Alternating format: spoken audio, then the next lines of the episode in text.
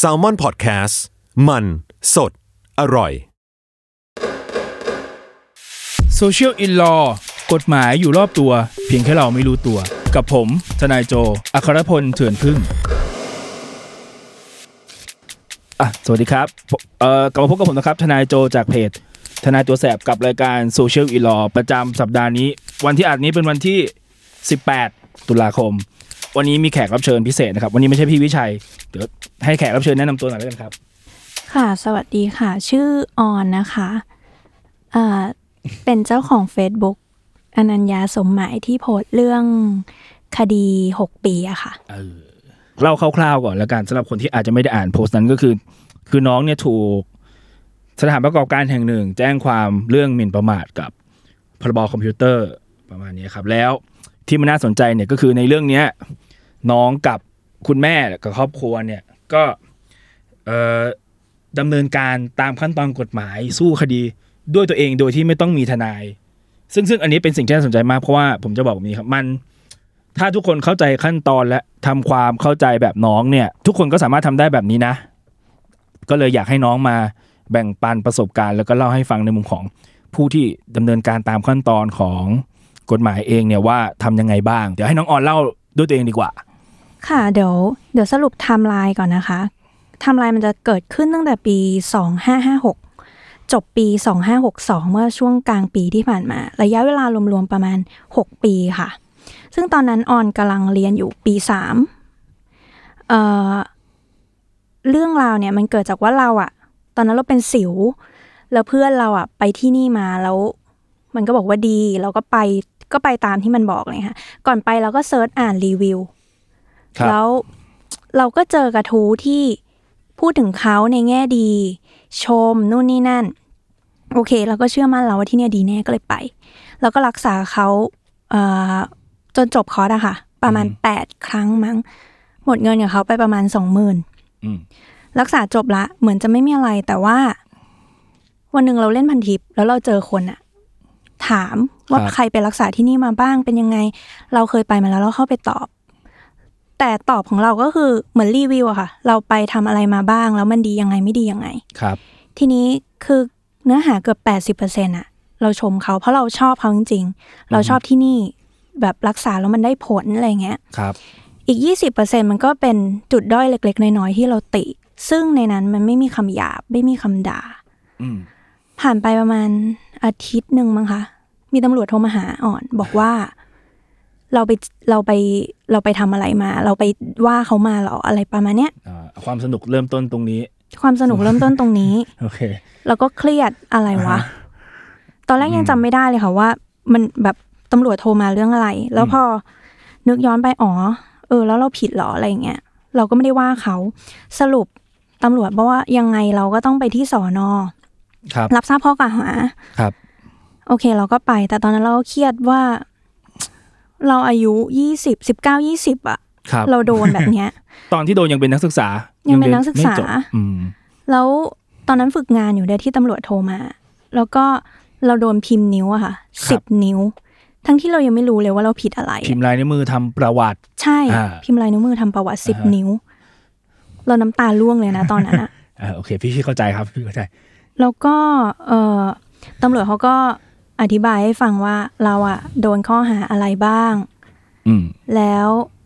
เราต้องทำยังไงบ้างอ่าถ้าเราแบบว่าไม่ยอมเราจะสู้เราต้องทำยังไงบ้างอ่ก็คือเขามีการแจ้งสิทธิ์ของผู้ใช่ผู้ถูกกล่าวหาให้ได้ฟังแล้วใช่ค่ะอ่าโอเคอ่าแล้วก็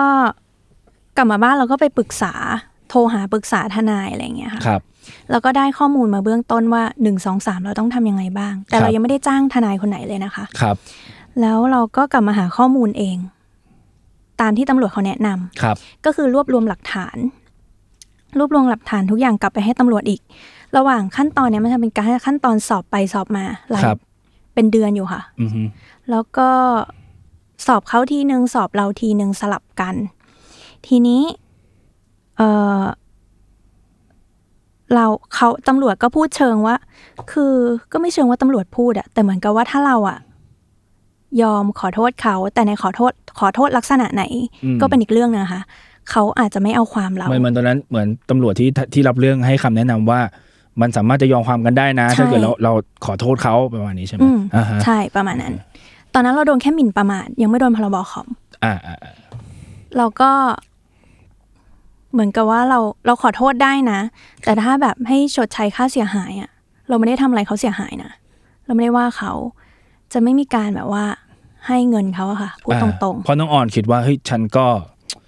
เขียนอย่างแบบสุจริตอะไม่ได้ตั้งใจโจมตีเขาถูกไหมๆใช่คิดว่าตัวเองไม่ได้ผิดแหละว่าง่ายๆเลย ใช่เราไม่ได้เออมีเจตนาที่ไม่ดีกับเขาตั้งแต่แรอ่ากอ่าอ่าอ่าโอเคพอเราไม่ยอม ไม่ยอมที่จะให้เงินเขาอะอ่า เขาแจ้งความพรบคอมเราเพิ่ม ซึ่งตรงเนี้ยมันยอมความไม่ได้ใช่ไหมคะ ใช่ใช่ครับอืมเข้าใจถูก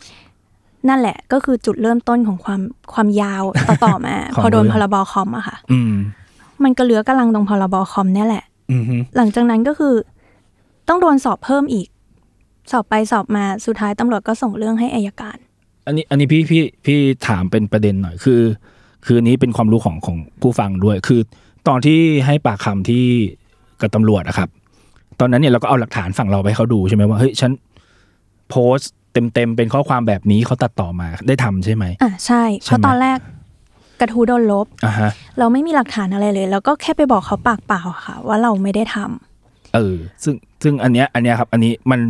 ต้องบอกแบบนี้ ทุกคนที่ถูกแจ้งความเนี่ย มันสามารถทำแบบน้องได้ก็คือ ถ้าคุณรู้ตัวว่าคุณไม่ผิดใช่ไหมคุณแค่เอาหลักฐานของคุณเอ่อพยานของคุณเนี่ยเข้าไปคุยกับตำรวจ เพื่อให้การ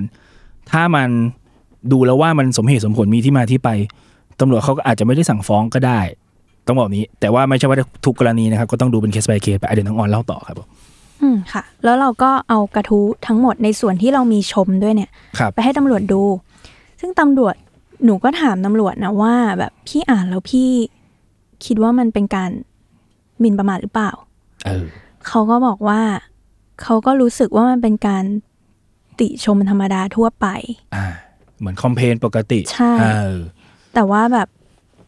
เขาต้องทำตามหน้าที่ประมาณเนี้ยค่ะแล้วเขาบอกงี้เหรอ ใช่เขาต้องทำตามหน้าที่เพราะว่า ผู้เสียหายเขาแจ้งความมาแล้วอ่าอ่าอืมโอเคโอเคเราก็เข้าใจเขาอะแหละ แล้วก็ พอเรื่องไปอยู่ที่อายการ เอ่อเราต้องระหว่าง ออนไม่แน่ใจว่าขั้นตอนเนี้ยอายการเขาทำอะไรอะแต่ว่าระหว่างนั้นนะออนต้องไปรายงานตัวทุกเดือน อ๋อ คือขั้นตอนจะเป็นแบบนี้ครับ สิ่งที่น้องออนสงสัยเนี่ยคือ พอตำรวจมีความเห็นสั่งฟ้องใช่ไหมครับ ใช่ แต่ว่าสุดท้ายก็ต้องส่งไปที่พนักงานอายการอยู่ดี เพราะว่าจะฟ้องคดีต่อศาลหรือไม่ มันอยู่ที่พนักงานอายการไม่ใช่ตำรวจนะตำรวจทำหน้าที่รวบรวมพยานหลักฐานแล้วส่งเสนออายการอืมเอออายการจะเป็นครูดูทีว่าไอ้ที่ตำรวจส่งมาเนี่ยเฮ้ยเออ หลักฐานมันใช้ได้หรือเปล่า เป็นเรื่องจริงไหมอีกทีหนึ่งส่วนจะฟ้องหรือไม่เป็นอำนาจของพนักงานอายการคนเดียวประมาณอืมใช่ค่ะ ระหว่างนั้นสองปีที่ออนอ่ารายงานตัวอ่าทุกเดือนอ่าแล้วอายการสั่งยกฟ้อง สั่งไม่ฟ้อง สั่งไม่ฟ้องอ่าอายการสั่งไม่ฟ้อง มันควรจะจบตั้งแต่ตรงนั้นละ ใช่ เขาไปแย้งที่สำนักงานตำรวจแห่งชาติ ประมาณว่า เขียนคำร้องขอความเป็นธรรมอะไรอย่างเงี้ยค่ะอ่าฮะ ให้พิจารณาคดีใหม่ เพราะว่าเหมือนกับว่าออนเนี่ยเป็นคู่แข่งเขา อ๋อ discredit เขา อ๋อ ซึ่งเราก็ต้องโดนสอบใหม่อีก อืม เขาก็มีหลักฐานนู่นนี่นั่นว่าเนี่ยออนเป็นคู่แข่งเขานู่นนี่นั่นออนก็ต้องโดนสอบใหม่อีกเขาก็ต้องโดนสอบใหม่อีก กลับไปอ่าที่สถานีตำรวจเหมือนเดิม แล้วทีนี้เราก็ต้องรวบรวมหลักฐานมาสู้เขาอีกอะค่ะ มันก็เหมือนเริ่มใหม่อีกอะ อ่า ก็กลายเป็นว่า เอ่อเรื่องไปค้างที่สำนักงานตำรวจแห่งชาตินานประมาณหนึ่งเลยอ่าใช่อันนี้พี่สงสัยมากทำไมมันนานถึงหกปี เพราะว่ามันไปค้างอยู่ช่วงนี้ใช่ไหมที่มันใช่นานค่ะ มันไปค้างหลังจากช่วงที่สั่งไม่ฟ้อง คือช่วงแรกช่วงแรกตั้งแต่ถูกแจ้งความจนมาถึงอายการชั้นต้นเนี่ยมันประมาณกี่ปีเอ่ยสองนิดนิดๆค่ะสองปี ซึ่งช่วงนั้นน้องออนก็ดำเนินการด้วยตัวเองถูกไหมตามที่โพสต์ถูเล่ากมาต้องดำเนินการด้วยตัวเอง อันนี้พี่สงสัยมากเลย พวกพวกอะไรนะร้องเรียนความเป็นธรรมต่าง ๆ เนี่ย อันนี้ทำเองกับคุณแม่สองคนเองเลยเหรอใช่มันจริง ๆ มันไม่มีอะไรเลยนะ เพราะว่าเราถามเราก็ไปถามคนที่รู้อะอ่าฮะง่ายๆเราก็ถามเจ้าหน้าที่รัฐอะแหละเออเออถามตำรวจเขาแหละอ่าว่าไอ้หนังสือร้องขอความเป็นธรรมเนี่ย มันทำยังไงเออและเราต้องมีเอกสารอะไรประกอบบ้างอ่าฮะตำรวจเขาก็เขาก็บอกเราหมดอะค่ะว่าเราต้องทำอะไรเหรอบ้างเขาก็บอกหมดใช่ไหมไม่เขาก็บอกหมดนะไม่ได้ยุ่งยากอะไรใช่ไหมครับ ยุ่งยากยุ่งยากไหมยุ่งยากมากแบบว่าแล้วรู้สึก อื้อหือต้องอ่ายุ่งยากขนาดนี้เหรอเออแต่ก็ต้องทำแต่ก็อะต้องทำเออเออแต่ก็ต้องทำแล้วก็ใน Google นะคะครับ พวกเนี้ยมันมีตัวอย่างให้ดูหมดมีเลยอยู่เออแล้วเซิร์ชไปในแบบกดเข้า Image มันจะมีอ่าฮะตัวอย่างมีให้ตัวดูว่าเขาทำกันยังไง ใช่ ซึ่งอันเนี้ยพี่พี่ถือว่าอะส่วนตัวนะ สุดยอดมากเลยนะ เพราะว่าโดยปกติอะครับ ส่วนมากถ้ามีลูกความมามาหาพี่อย่างเงี้ย พวกเนี้ยพี่ต้องทำให้เขา ตอนพี่อ่านโพสต์พี่คิดในใจแล้วว่าน้องออนน่าจะต้องทำอะไรพวกนี้เอง ด้วยตัวเองแน่ๆซึ่งคนทั่วไปอะไม่ค่อยไม่ค่อยรู้ว่ามันมันต้องทำยังไง แล้วก็พอไม่รู้แล้ว แทนที่จะหาวิธีแก้ก็ไม่ก็ไม่ยอมทำด้วยซ้ำซึ่งที่จริงมันสามารถจะไปสอบถามนิติกรที่ศาลก็ได้ สอบถามที่ตำรวจก็ได้ หรือไปอะไรอะสำนักงานยุติธรรมในพื้นที่ที่เขารู้จักก็ได้ครับ ซึ่งพวกนี้เขาแนะนำให้ได้แล้ว แล้วก็ไอการทำหนังสือร้องขอความเป็นธรรมพวกเนี้ยครับ อันนี้เป็นความรู้เลยนะครับ ถ้าเกิดคุณถูก ใครคนใดคนหนึ่งกลันแกล้งดำเนินคดีเนี่ย การทำหนังสือร้องขอความเป็นธรรมเข้าไปที่ตำรวจหรือพนักงานอัยการเนี่ยมันมันสำคัญนะ เพราะถ้าเกิดว่าต้องบอกนี้ครับบางครั้ง ผมใช้คำว่าบางครั้งแล้วกันเออถ้าเกิดตำรวจเนี่ยดูจากพยานหลักฐานเราแล้ว ดันไม่ฟังเราการที่ทำหนังสือไปหาพนักงานอัยการเพื่อให้เขาหยิบหลักฐานที่เรานำเสนอกับตำรวจขึ้นมาดูเนี่ยมันมันจำมันสำคัญนะเพราะถ้าเกิดจะบอกว่าไงดีบางครั้งตำรวจเขาก็ทำตามหน้าที่จริงๆอย่างที่น้องออนบอกแหละ แต่เพียงแต่ว่าการดูพยานหลักฐานของเขามันอาจจะไม่ได้ ละเอียดมากพอ ก็เลยสั่งฟ้องมาประมาณนี้ครับ อันนี้เป็นสิ่งที่ดีมากอยากให้ทุกคนดูเคสน้องออนเนี่ยเป็นตัวอย่างว่าที่จริง เรื่องพวกเนี้ยมันสามารถเริ่มต้นได้ด้วยตัวเองเลยนะ การเข้าไปศึกษากฎหมายเบื้องต้นศึกษาวิธีการพวกเนี้ยครับเป็นสิ่งที่ทุกคนต้องทำอะเดี๋ยวน้องออนเล่าต่อก็ที่เราต้องคือระหว่างที่เราทำเองเนี่ย มันไม่ได้ถูกคือไม่ได้พอไปถึงแล้วมันถูกหมดอ่าฮะมันก็มีแก้บ้างอะไรอย่างเงี้ยค่ะอ่าแต่ด้วยความที่เราเหมือน คือตั้งตนเป็นคนไม่รู้เลยอะเออตั้งแต่แรกอะเออมันจะมีเจ้าหน้าที่รัฐที่อยากจะช่วยเราเองอะค่ะอ๋อเขาจะแนะนำเราเองว่า อันนี้คือที่ไหนเออหนึ่งที่สองอายสามการหรือว่าที่โรงพัก ทั้งที่โรงพักด้วยเหรอแล้วก็ตามหน่วยงานต่างๆ ที่เราไป ที่เราไปปรึกษาเขาใช่ไหมค่ะอ๋อคือระหว่างคือระหว่างที่เราไปรายงานตัวอะไรด้วยเนี่ย เราก็ไปตามหน่วยงานพวกกระทรวงสาธารณสุขสคบเอ่อ พวกหน่วยงานที่เกี่ยวข้องกับการคุ้มครองผู้บริโภคอะค่ะ ครับ เราก็ขอคำแนะนำเขาไปดื้อๆตรง ๆ เลยว่าแบบ เราอยากจะร้องเรียน เราอยากจะขอความเป็นธรรม เราต้องทำหนังสือยังไง เดี๋ยวก็จะมีเจ้าหน้าที่เขาบอกเองอะค่ะ อืมอ่าโอเคเป็นระหว่างทางก็ใช่มีคนช่วยเยอะอยู่ครับค่ะ แต่ว่าโดยเกือบทั้งหมดเราก็ต้องคือเหมือนเราตัวถ้าตัวเราเองโดนอะหนึ่งเราต้องทำความเข้าใจกับมันทั้งหมดว่า เราโดนอะไร แล้วก็เราจะแก้ยังไงเป็นข้อข้อๆครับเหมือนเราต้อง คือเราต้องรู้มันอย่างทะลุเพื่อที่เราจะแก้ปัญหามันได้ถูกอย่างเงี้ยค่ะครับเราจะได้ถามคนอื่นเขาถูก ครับอืมอืมอ่า เรื่องมีสติตอนแรกก็สำคัญมากค่ะ เพราะว่าส่วนใหญ่คนที่โดนก็น่าจะต้องไปหาทนายก่อนเป็นอันดับแรกเลยค่ะอือฮึแต่ว่าเบื้องต้นน่ะอยากให้ถ้าสมมติคนโดนลอง ลองถามก่อนก็ได้ค่ะ ถามคนที่เขามีความรู้กฎหมาย ว่าเรื่องประมาณเนี้ย เราจะแก้ไขเบื้องต้นได้ยังไงบ้างอืมอืมอืมค่ะ ส่วนใหญ่มันมีคำตอบแหละแล้วอย่างคดีออนมันไม่ได้ซับซ้อนอะค่ะใช่ใช่ซึ่งเอ่อแต่ว่าเอาเอาพอพอจบจากอายการที่ที่ชั้นต้นมา ทางเขาก็ยังยังไม่ยอมใช่ไหมทางเขายังไม่ยอมเป็นทางเขาเองใช่ไหมไม่ใช่ว่าตำรวจทำเรื่องอะไรไป คิดว่าเป็นทางเขาคิดว่าองทางเขาใช่ไหมอ๋อใช่ค่ะมันก็เลยต้องย้อนไปหาเอ่ออายการสูงสุดให้ช่วยชี้ขาดอีกทีว่าจะยังไง ใช่ เออ เรื่องก็เลยไปอยู่ที่อายการสูงสุด แล้วก็สำนักงานตำรวจแห่งชาติอ่าที่ใช้ระยะเวลานานนะคะเออเออแต่ก็เข้าใจเพราะว่าคดีมันเยอะอะ หนูไปกี่ทีก็คือแบบว่า เอกสารเป็นตั้งๆเลยทุกโต๊ะเลยค่ะเออช่วงช่วงนี้ชีวิตลำบากไหมครับ ช่วงที่แบบรอรอผลชี้ขาดลำบากมาก เพราะว่าตอนนั้นออนทำงานประจำละอ่าเอ่อต้องลางานทุกเดือนอืมหนึ่งวันเออ ครึ่งวัน เพื่อไป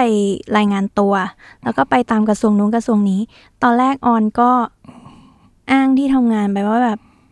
ติดธุระบ้างป่วยบ้างสุดท้ายออนก็บอกเล่าให้เขาฟังหมดเลย ว่าเออออนโดนเรื่องอย่างนี้มาอ๋อแล้วเป็นเหตุผลว่าทำไมออนถึงจะต้องแบบ เดี๋ยวหยุดเดี๋ยวไปนู่นเออเออเดี๋ยวไปนี่ครึ่งวันอ่าอ่าเขาก็เข้าใจค่ะที่ทำงาน เขาก็ให้ให้เราเทคไทม์ตรงนี้ได้อ๋อถ้าเรามีปัญหาอ่าแต่ตอนตอนนี้ตอนนี้ผลของของคดีก็คือ ไม่ได้สั่งฟ้องตามไม่ได้ตามสั่ที่งโพฟ้สอต์งใช่ไหมใช่ค่ะเอออะตอนนี้ตอนนี้โอเคแล้วชีวิตกลับมาปกติแล้ว ตอนนี้วางแผนจะยังไงต่อไหมเอ่ย วางแผนที่ตอนแรกก็ตอนแรกคิดว่า เออตอนแรกออนไม่รู้ว่าออนจะแบบ จะแจ้งความเขากลับด้วยเรื่องอะไรบ้างอะไรเงี้ยอืมก็เลยไปปรึกษาทนายพวกเหมือนพวกทนายอาสาอะไรอย่างเงี้ยค่ะเล่าเรื่องให้เขาฟังครับเขาก็บอกว่าที่แน่ ๆ เราแจ้งความเรื่องละเมิดได้นะ แต่เราก็ต้องไปเรื่องรวบรวมหลักฐานว่าละเมิดยังไงฟ้องกลับเราเรื่องละเสียเมิดใช่ไหมเราเสียอ๋อประโยชน์ยังไง โอเคถ้างั้นเดี๋ยวพี่แนะนำให้ในฐานะเป็นทนายคนหนึ่งแล้วกัน ก็พี่จะแบ่งเป็นสองสอง part แล้วกันครับค่ะ part แรกก็คือ ถ้าอยากเล่นงานเขากลับ เป็นคดีอาญานะ ก็คือมันก็จะเป็นคดีแจ้งความเท็จแต่ทีนี้เรื่องนี้น้องน้องออนต้องกลับไปดูอะครับว่า ไอ้ข้อความที่เขาเอามาแจ้งอะ มันเป็น ข้อที่จริงทั้งหมด หรือเป็นการตัดต่อบางส่วน ตัดทอนข้อที่จริงลงไปอะไรพวกนี้ยถ้าเกิดมันเป็นการแต่งเรื่องขึ้นมาใช้คำนี้กันแต่งเรื่องขึ้นมา เพื่อจะแจ้งความกันแกล้งให้เราต้องถูกดำเนินคดี พวกนี้อันนี้เราเล่นแจ้งความเท็จเขาได้ ต้องดูประเด็นนี้ก่อนนะ ประเด็นหลักๆ เลยครับ ผม ซึ่งถ้าถ้ามันเข้าแจ้งความเท็จแล้วเนี่ยการฟ้องละเมิดเรื่องค่าเสียหายเนี่ยมันสามารถทำได้อยู่แล้ว เออต้องมองแบบนี้ครับไอ้ส่วนที่ว่าน้องออนจะเรียกค่าเสียหายอะไรบ้างอะที่ตั้งใจจะฟ้องเรียกเขาเรียกค่าอะไรบ้างดีกว่า ค่าหนึ่งเลยค่าเสียเวลาเออมีชัดสุดเออสองคือเสียโอกาสที่เออเราแบบ เรามีแผนว่าเราอยากไปต่างประเทศอ่าฮะก็ไม่ได้ไป เพราะเราต้องรายงานตัวอ่าแล้วก็สามคือ เขาทำให้ที่บ้านเราเสียใจอะค่ะอ๋อแล้วเขาก็ทำให้ตัวเราแบบว่า รู้สึกแย่ตอนที่เราพิมพ์นิ้วอะมันไม่อ่าควรเกิดขึ้นกับอ่า มัมันไม่ควรเกิดขึ้นกับเราซึ่งเป็นมองย้อนกลับไปตอนนั้นเราก็เด็กอะครับ กับเราตอนที่อายุเท่านั้นนะครับ ค่ะ ถ้าเอาในเชิงในเชิงกฎหมายเนาะไอ้พวกไอ้พวกค่าใช้จ่ายอื่น ๆ เพิ่มเติมตามจริงพวกนี้มันก็พอเรียกได้พวก อะไรอะค่าจ้างทนายค่าเดินทาง อันนี้พี่พี่ยกที่แบบมันมีค่าใช้จ่ายที่ที่มันพอคิดตัวเลขกันค่ะได้แบบเบ็ดเสร็จ แต่ว่าค่าเสียโอกาสพวกเนี้ยครับเอ่อตอนขึ้นศาลจริงอาจจะยากหน่อย เพราะว่ามันเป็นมันเป็นค่าเสียหายที่เรา คาดการณ์ว่าจะได้พอนึกภาพออกใช่ไหมครับ ทีนี้พอมันคาดการณ์ว่าจะได้เนี่ยมันก็ต้องมาพิสูจน์กันให้ได้ว่าเฮ้ยเราเสียโอกาสอะไรไปบ้าง แต่ถ้าเรามีเอกสารยืนยันเช่น เนี่ยอันหนูเคยสอบชิงทุนได้ สุดท้ายค่ะหนูก็ไม่ได้ไป เพราะไอ้ติดคดีจากไอ้พี่เนี่ยประมาณเนี้ยเออมันก็ค่ะพอเป็นไปได้ แต่เรื่องเรื่องทางจิตใจพวกนี้อาจจะยากนิดนึงค่ะประมาณนี้ครับ แต่ศาลสั่งสั่งให้ได้ไหมพอสั่งให้ได้ แต่อาจจะไม่ได้แบบตัวเลขที่เรา เรียกร้องอะไรไปประมาณเนี้ยครับ แต่จริง ๆ โกใหญ่ที่เราอยากจะได้เลยคือ เราอยากจะให้เขาโดนอาญาค่ะอ๋อเราไอเรื่องเงินอะไรพวกนั้นอะคือเราไม่ได้คิดว่าเราจะต้องได้ เออเออพอคิดว่ามันก็คงยุ่งยากอะอย่างที่พี่บอก ใช่ยุ่งยากเราอยากใช่ให้เขาโดนอาญาอยากให้เขารู้ว่าแบบเขาทำอย่างนี้กับคนอื่นไม่ได้อะค่ะอ่าฮะอยากให้เราเป็นอยากให้เราเป็นกรณีศึกษาให้คนอื่นด้วย แล้วก็อยากให้เป็นบทเรียนให้เขาด้วยอะค่ะ เออ คือคือเอาในมุมในมุมพี่อะเท่าที่เท่าที่ได้คุยกับกับน้องออนมาทั้งหมดเนี่ย มันก็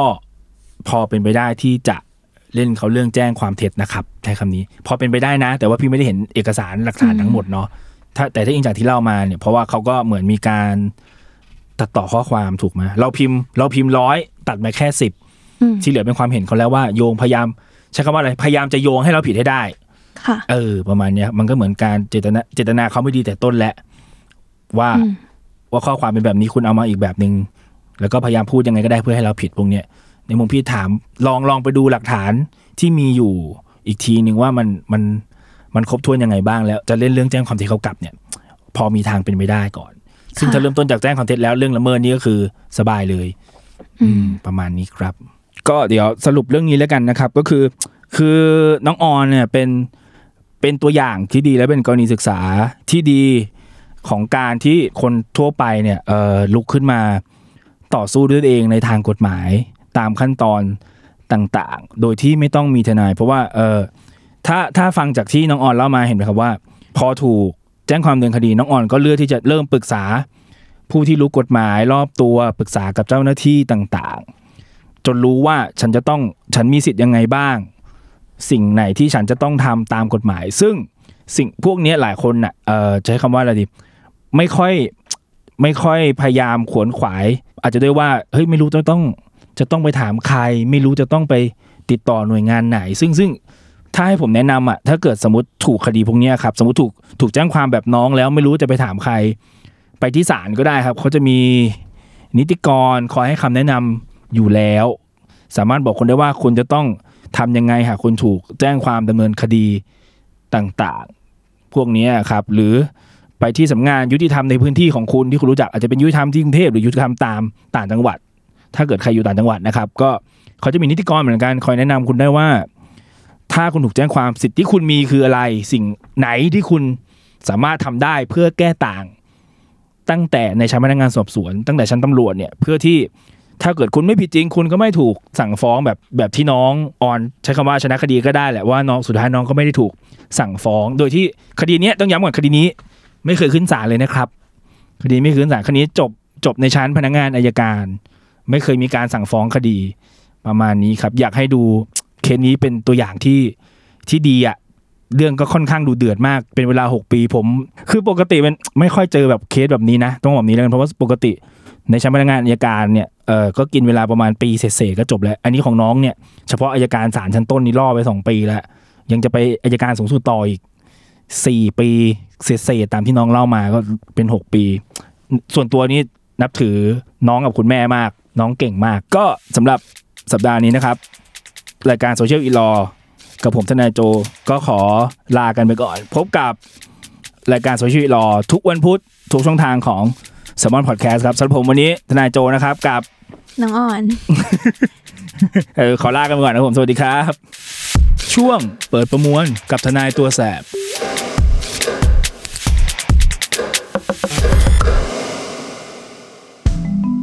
ำหรับช่วงเปิดประมวลสัปดาห์นี้นะครับ ก็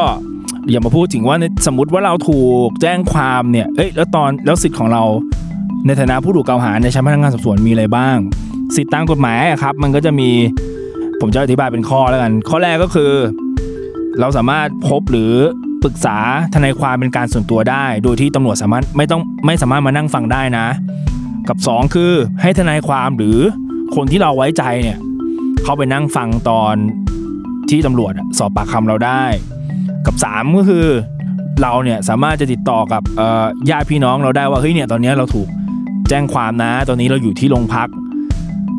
ช่วยมาได้ไหมส่วนจะมาทำอะไรก็ก็ว่ากันไปอีกทีหนึ่งหรือขอคำแนะนำจากญาติได้ ซึ่งอันนี้ยตำรวจไม่สามารถจะห้ามได้